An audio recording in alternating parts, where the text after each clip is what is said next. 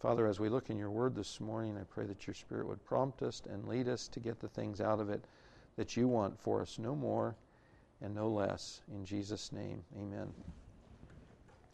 We're in 1 Kings 8 this morning. Before I get into that, I wanted to uh, mention two other things, clarifications. When I taught, in fact, when we went through the slide series on Solomon's temple, I mentioned emphatically that Solomon's temple didn't have a veil.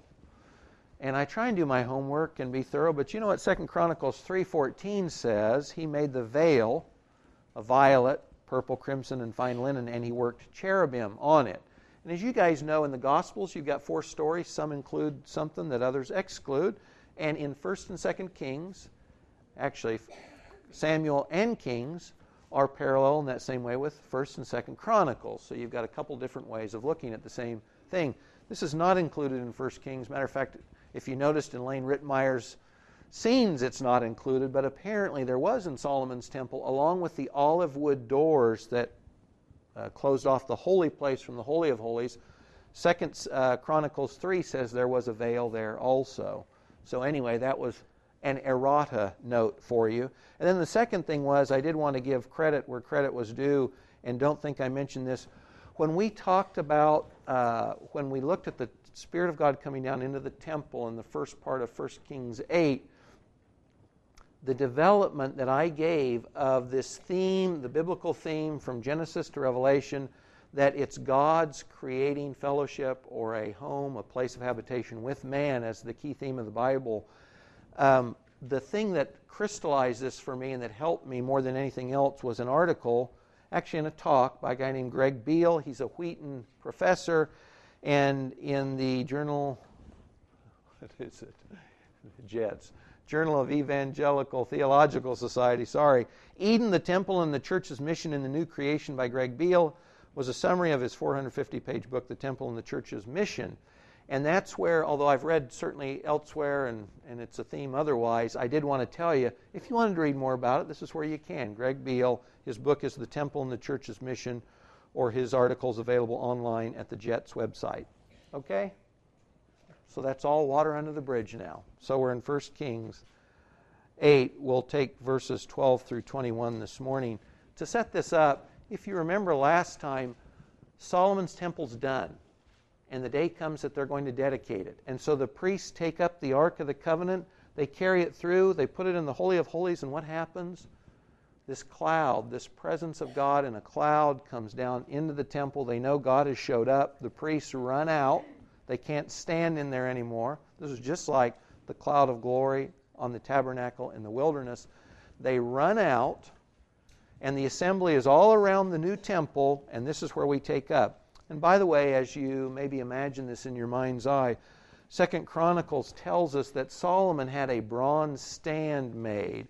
It was seven and a half feet square by about four and a half feet high, and that was in the middle of the temple court area, so that when he speaks to God and addresses the people and then prays to dedicate the temple, he's doing so from a podium that people could hear and see him from. 1 Kings 8:12 Then Solomon said, "The Lord has said that he would dwell in the thick cloud. I have surely built you a lofty house, a place for your dwelling forever."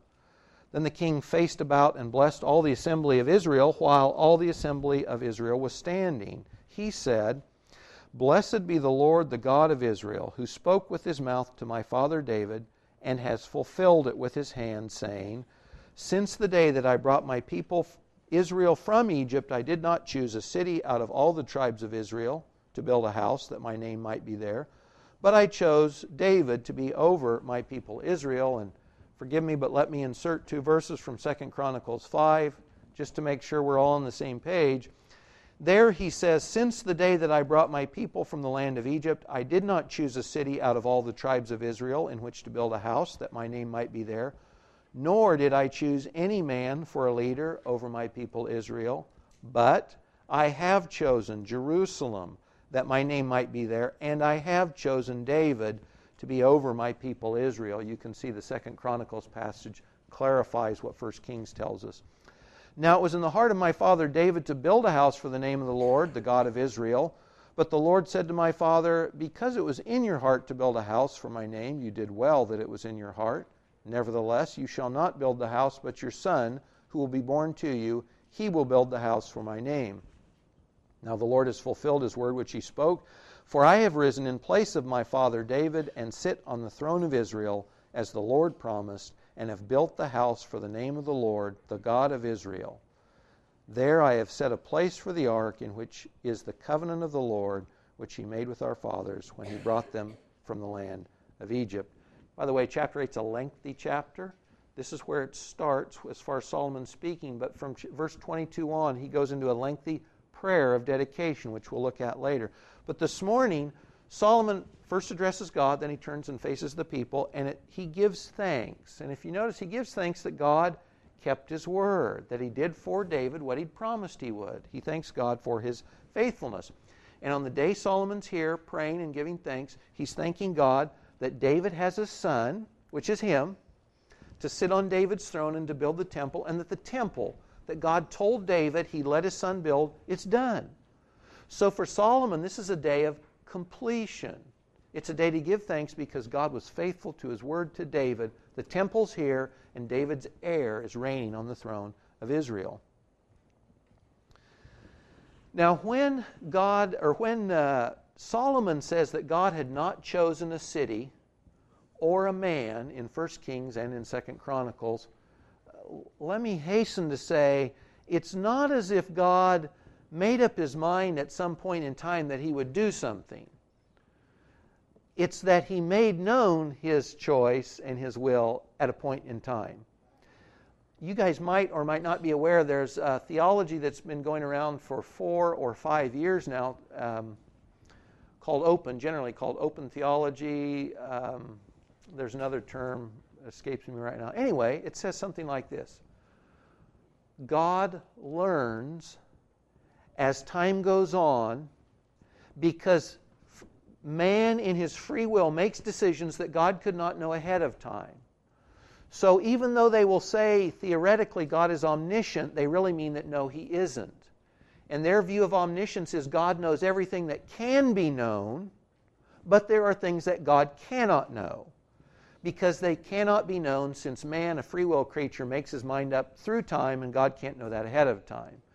And on the positive side, uh, trying to infer the best motive that's possible for some of these folks anyway. They're trying to make sense of some passages that say God changed his mind, God repented, God was sorry. At least anthropomorphic language that, that seems to imply that God was changing the way he was thinking or what he was going to do. There's other, there's other ways to resolve these passages. We don't need to say God isn't omniscient. He says elsewhere quite clearly that he is. So when we're talking about God chose, first he didn't choose and then he did choose. No, he always had chosen, but that choice was not made clear. But now, here today, it is made clear. This day, Solomon stands up. It's clear. God has made his choices, his will known. What has he chosen? Well, he had chosen Jerusalem as the site for his people and his temple, his house, or his dwelling, and he had chosen David and his sons to be the leaders over his people, Israel. So Solomon, and this is actually where we're going to spend our time, Solomon give th- gives thanks that God kept his word. And he says, you know, at one point when we came into the land, it wasn't clear to us that Jerusalem, that this town, this geography, would be the place God chose. But now we understand God chose this hill. And when we came into the land, it wasn't clear that David would be king. But now we understand because God sorted him out, chose him. Now we understand that. And what I want to focus our time on this morning is God choosing Jerusalem and David, and then we'll look at some application related to that. God chose, Solomon says, Jerusalem, where this temple now stands. When Solomon says this, it makes sense to Israel. Or if we're reading our Old Testament and we read from Genesis up, we might say, well, gosh, that makes sense. And certainly we could say, we can look back and say, well, there were hints along the way that this would make sense, that this was God's choice. Let me show you a few of the hints related to Jerusalem. The first is in Genesis 12, when God commands Abraham to leave Ur and go walk in this place he's never been before. He says he's going to give him this strip of land from the Euphrates to Egypt, from the Mediterranean, basically over to the Jordan River. So if God was going to choose a city on earth, it makes sense that it's within this geography, right? Because that's where he told Abraham, your descendants are going to live. This is the land I'm giving you. So Genesis 12, okay, God's going to choose a city, probably going to be in this location. Genesis 14, the story where Abraham goes and he defeats the five kings who had attacked Sodom and he rescues his nephew Lot and brings him back. Do you remember what he does with the spoils of war? He goes to the priest king of the city of Salem. The priest king's name is Melchizedek, and you can read about him in Hebrews as well as Genesis 14. And what does Abraham do?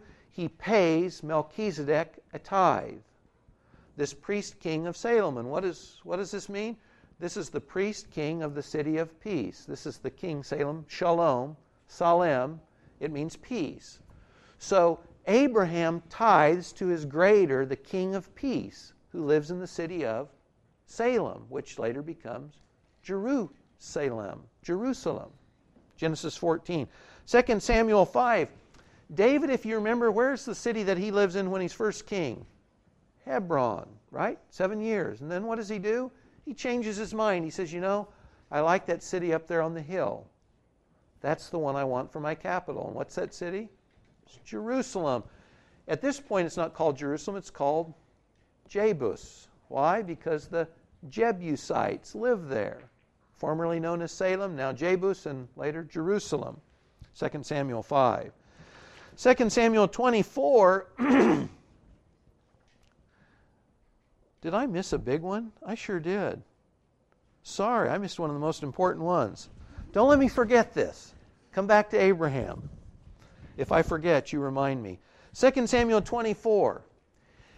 Do you remember near the end of David's life, he does something. In fact, it says Satan moves him to do something. He numbers the people. He's not supposed to. God brings judgment, and David allows God to choose the judgment, and it's a plague that goes through Israel. And it stops when the angel of the Lord with the sword raised stops where? On Mount Moriah. And he stops at the place that Ornan, the Jebusite, has a threshing floor. And if you remember the story, David comes up and says, Got to have this place. And he takes the oxen and the stuff, the plows, the wooden stuff the plows are made of, and he offers an offering right there at Ornan's threshing floor to appease God's wrath because of his sin, and the angel of destruction stops right there. And you know where that is? That Mount Moriah is what? That's Jerusalem. That's, by the way, where the temple stands or stood. And then going back to Genesis, uh, let's see, is it 20 or 21? Do you remember when Father Abraham finally gets his boy Isaac? What does God tell him to do? He says, Go take your son, your only son, and do what? March him up to this mountain that I'll show you. Then you offer him there. The father offers the son on Mount what? Mount Moriah. Guess where that is? That's Jerusalem. So when we look back, we see the hints along the way, and we say, well, it's no surprise then that God chose Jerusalem because we see his hand on it all along the way. God chose Jerusalem. Now, after he makes his choice known here in 1 Kings or 2 Chronicles, then he starts saying, I chose Jerusalem. I chose Jerusalem. I chose Jerusalem. 1 Kings 11:13 for the sake of Jerusalem which I have chosen verse 32 for the sake of Jerusalem the city which I have chosen I'm going to bore you for a second 1 Kings 11:36 Jerusalem the city I've chosen to put my name 2 Kings 21:4 Jerusalem I'll put my name 21:7 in Jerusalem which I have chosen 2 Kings 23:27 the city which I have chosen, the temple which I said my name will be there. Second Chronicles 6. I have chosen Jerusalem. You get the idea. There's hints leading up to it. Then God says, This is my choice, and then He affirms it all the way after that. This is the place I chose. You didn't always know it, but now I tell you this was my choice, and now I affirm it because I tell you over and over again, I chose Jerusalem. It wasn't always evident. You couldn't have necessarily picked it out but once you see God's choice, you say, okay, now I see it's all clear, and I see the hints leading up to it. related to God choosing David. Far fewer hints related to David as king and his line as the promised line, but there's at least a couple. Genesis 49. Do you remember when old patriarch Jacob's lying on his deathbed, what he does?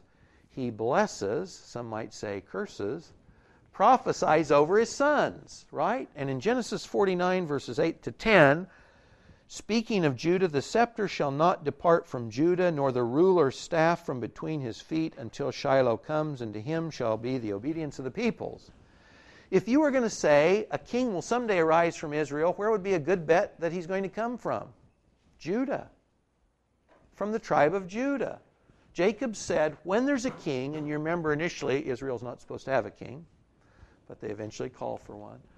God said through Jacob, when Israel has a king, he's going to be from the tribe of Judah. Now, their first king is not. He's from what? He's from the tribe of Benjamin. Yeah, but we'll look at that in just a second. But Genesis 49, if we're looking for a king, we at least start, we say Judah. That's the place. In 1 Samuel 15, Samuel speaking to Saul, whom God is rejecting, says, So Samuel said to him, Saul, the Lord has torn the kingdom of Israel from you today and has given it to your neighbor who's better than you. Now, we don't know who the neighbor is yet. Nobody knows. Samuel doesn't know. He just knows God says, I'm taking the kingdom from you, Saul. I'm giving it to your neighbor. Now, if we're thinking widely, neighbor could mean any Jew, right? Any Jewish man. Your neighbor, anybody in Israel. But isn't it interesting, too, that Benjamin is next to what? Judah. They're adjacent to each other. And certainly in that case, at least, David is Saul's neighbor geographically. They're from tribes that adjoin each other. Then in 1 Samuel 16, God has told Samuel, You go down to this guy's house in this area, because that's where my next king's coming from. And then he makes his choice known. Arise, anoint him, for this is he. 1 Samuel 16, 12, and 13. And Samuel took the horn of oil and anointed him in the midst of his brothers, and the Spirit of the Lord came mightily upon David. There's less hints, certainly, about David, not near as specific as the city of Jerusalem, but we go back, and once God has chosen David, then we say, well, sure, makes sense. Makes sense. Judah, right kind of guy we see later, a man after God's heart, but the choice makes sense. Afterwards, God reiterates his choice of David. 1 Chronicles 17 7 now, therefore, thus shall you say to my servant David, Thus says the Lord of hosts, I took you from the pasture, from following the sheep. In other words, you're king because I took you. David, speaking in 1 Chronicles 28 4, says, The Lord, the God of Israel, chose me from all the house of my father to be king over Israel forever. He has chosen Judah to be a leader in the house of Judah, my father's house, and among the sons of my father he took pleasure in me to make me king over all Israel. Why is David king? Because God chose him. In fact, after this, if you read the stories in Kings, especially 1st and 2nd Kings, you'll see that every king after David, uh, can't remember if this is specific to Solomon, is compared to David as the archetype of God's vision of a king. Also, the southern portion of the nation of Israel is called what? The house of David. And Jerusalem is called what? The city of David. God affirms time and time and time again, after the choice is made known or made public, that David was his choice. David was his man. God had always chosen both the city and the leader that he wanted related to his people. His choice was always there, but it wasn't always known. Then, once he makes it known, he affirms that time and time again. Now, think about this for just a minute. What was Jerusalem before God chose it? It was really an unimpressive hill among some rocky hills in the Middle East, right? It's just, you know, by our view, the mountains in Israel, they're not much. You know, they're little, they're little rocky hills. I mean, if you go to Colorado, you know, we had our vacation, you look at Long's Peak, you know, or Pikes Peak, these tall, majestic mountains. What was Jerusalem before God chose it? An unimpressive little hill. The end of a hill. Not much. before God chose it. Think about this. What was David before God chose him? This is, in some sense, it's laughable. What was David before God's choice? He was the youngest sibling of this family, this little tribe of boys. He was the youngest. When he didn't show up, nobody noticed. When there was a menial task to, take, to be taken care of, like those few sheep that his old dad still had, who was doing it? It was David. Before God chose him, he was just little brother. No one well known, no one that you necessarily would have looked at and picked out as God's choice for the first of his line of leaders in Israel. Not at all. Related to Jerusalem, it was God's choice. It was his choosing that little hill west of Jericho that made Jerusalem the center of the earth. It was God's choice. It was God's choice that made that otherwise insignificant little mound, that little rocky outcrop in Israel, the site that he would call his home and the place that he would put his house, this house that Solomon is standing in front of, in which that cloud of glory has just come down and entered.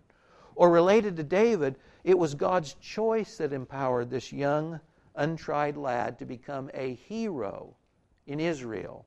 And it was God's choice that made baby brother grow up to be the king of Israel. It was God's choice all along that transformed the place and the person. Now, it isn't always easy to see what God will do with a person or a place or a thing. These places, these people were insignificant on their own. Not always easy to predict that ahead of time. Bring this a little closer to home. You know, when we look around at each other, most of us are pretty unimpressive in, in most ways. And, you know, if you make good as you grow on or grow up in life, a lot of times people scratch their head like, who would have ever thunk that they would have come out okay or that they would have succeeded or whatever? Or how many times do you and I look at someone else and maybe we think in our own mind, they'll never become a Christian? Maybe like our friend Patrick. You know, somebody might look at Patrick and think he's an unlikely candidate, but you don't know, and I don't know. Why? Because we're leaving out God's choice. We're leaving out God's sovereignty. We don't know where a person, a place, or a thing will go in God's hands. If you have trusted in Jesus Christ, if you've entrusted yourself to His care and you're a Christian, I can tell you with all the authority of the Scriptures, that's God's authority, that no less than the city of Jerusalem and no less than the person of David, God chose you. He singled you out and he called you by name and he said, You're mine. No less than Jerusalem, no less than that temple sitting on the hill there. Remember when the glory came down, we talked about this that we are individually and corporately, we're the temple of God today. Well, if you've trusted Christ, God chose you. You're His because He chose you and He named you by name and He wrote your name on His hand and He said, You're mine. And He took lumps like you and me and he says, I've got something planned for you. And if you look back on your life, maybe you don't see it. It might not be real evident or it might not be real clear, but maybe, like Jerusalem or David, you might see little hints along the way in your own life or the lives of others. But it's God's choice that makes that transformation. Listen to what Peter says, 1 Peter 2 9 and 10. He says, speaking to Christians just like you and me, he says, You're a chosen people you're a royal priesthood. You're a holy nation, a people belonging to God, that you may declare the praises of Him who called you out of darkness into His wonderful light. What did He do? He chose you and He called you. Once you were not a people, but now you are the people of God.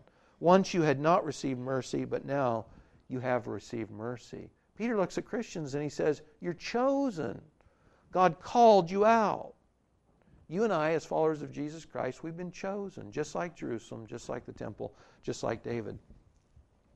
In the New Testament, when you read words like the church, it's the Greek term ecclesia, and it means those who have been called out, chosen.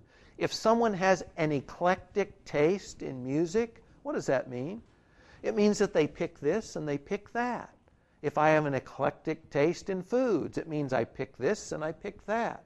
It's not one thing, but it's the things I choose. When God looks at the church today, He says, You're the ones I called out. You're the ones I reached down and I chose. We're the chosen ones. There's no pride in this. You know, if I'm, uh, if I'm David's big brother, I'm the tallest, I'm the handsomest, I'm the fittest, and God chooses me, I think, yeah, good choice, Lord, because I'm, I'm me. But if I'm David, if I'm that kind of the runt, the smaller guy at the end of the litter, and God chooses me, I'm like, wow, that was a curve. Well, there's no pride in saying we're God's chosen ones, it's His doing. You remember the kind of people God likes to choose, don't you? 1 Corinthians, the lowly, the stupid, the unwise, the have nots. That's most of us, right? Yeah, that's us.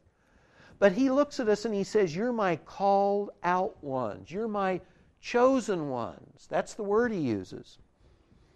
In Ephesians 3, when we're thinking about hints related to what God's choices are before they're made, Paul says, You know what? This church thing, this was a mystery there were hints, but it wasn't clear. This was a mystery before. Paul says in Ephesians 3 You can understand my insight into the mystery of Christ, which in other generations was not made known to the sons of men, as it has now been revealed to his holy apostles and prophets in the Spirit. What's that, Paul? Well, this is the mystery. That the Gentiles, unless you're Jewish, this is us. No matter what race you're from, country you're from, skin color you have, if you're not a Jew, you're a Gentile. And the mystery was, it's hinted at, we'll look at a couple hints, but the mystery was that the Gentiles would be heirs with the Jews, heirs of God. Fellow members of the body, fellow partakers of the promised in Christ Jesus through the Gospels, and this was in accordance with the eternal purpose which He carried out in Christ Jesus our Lord. You know, for you and I today, we are Gentiles. We think like Gentiles. This isn't a downside, it's just the way it is. If you were a Jew in Paul's day, or any time up to Paul, and somebody told you God's bringing in the Gentiles, making no distinction between a Gentile and a Jew, no way, no how. You mean those dirty Gentiles that don't live in the promised land? Those dirty Gentiles who've bowed down to other gods? The Jews would say, No way. Paul says, Oh no, this was the mystery. God hadn't made it clear in the past, but this was his eternal purpose. God didn't change his mind, he didn't make it up as he went. Paul says this was his eternal purpose. It was going to happen all the time, but the choice wasn't made clear yet. There were hints, though. Genesis 12, going back to the beginnings. What did God tell Abraham? He said that in Abraham's descendant, all peoples on earth will be blessed. Not just Abraham's physical descendants through Isaac, who become the Jewish nation, all peoples. And by the way, when you read the term peoples or nations in the Old Testament, you need to think Gentiles. Gentiles. That is, those who are outside the covenant, those who aren't part of God's promised people, Israel. Psalm 67 4 is like many other verses in Psalms when it says, May the nations be glad and sing for joy, for you rule the peoples justly and guide the nations of the earth. The psalmist is saying those people who aren't Jews. That's who he's talking about. This needed to change because the Gentiles didn't praise God, they didn't know him. The psalmist looks and says there will be a day when the peoples and the nations, those people who aren't in covenant with God, become in covenant with God. Those who aren't God's people become his people. Or in Isaiah, some of my favorite passages I, the Lord, have called you He's speaking of the Messiah here. I've called you in righteousness. I'll take hold of your hand. I will keep you and make you to be what? A covenant for the people and a light for the Gentiles. That's what I'm going to do with my Messiah. He'll be a light to the Gentiles, to the non Jews. Isaiah 49, speaking of his Messiah again, he says, It's too small a thing for you to be my servant to restore the tribes of Jacob. In other words, of the Messiah, it's not enough that you should just restore Israel and bring back those of Israel. I will also make you a light for the Gentiles that you may bring my salvation where? To the ends of the earth. You see, there were hints in the Old Testament. It just wasn't clear what they meant. But we look back and we say God had said all along. he was going to bring in the Gentiles. Paul says it was his mystery. It was the secret that he hadn't made widely known. In John 15, Jesus speaking to his own disciples, those near and dear to him, on his last night, he says, I chose you. I appointed you. I chose you out of the world. You didn't choose me, he says. I chose you, and I appointed you. Closing on these verses with Ephesians 1, if you wonder if God's sovereign in the affairs of, of man, in the affairs of the world, just read Ephesians 1. Starting at verse 3, Paul says, Blessed be the God and Father of our Lord Jesus Christ, who has blessed us with every spiritual blessing in the heavenlies in Christ, just as he chose us in him. God the Father chose us in Christ before the foundation of the world. God doesn't make it up as he goes. This was before the world was formed. God chose us in Christ that we would be holy and blameless before him.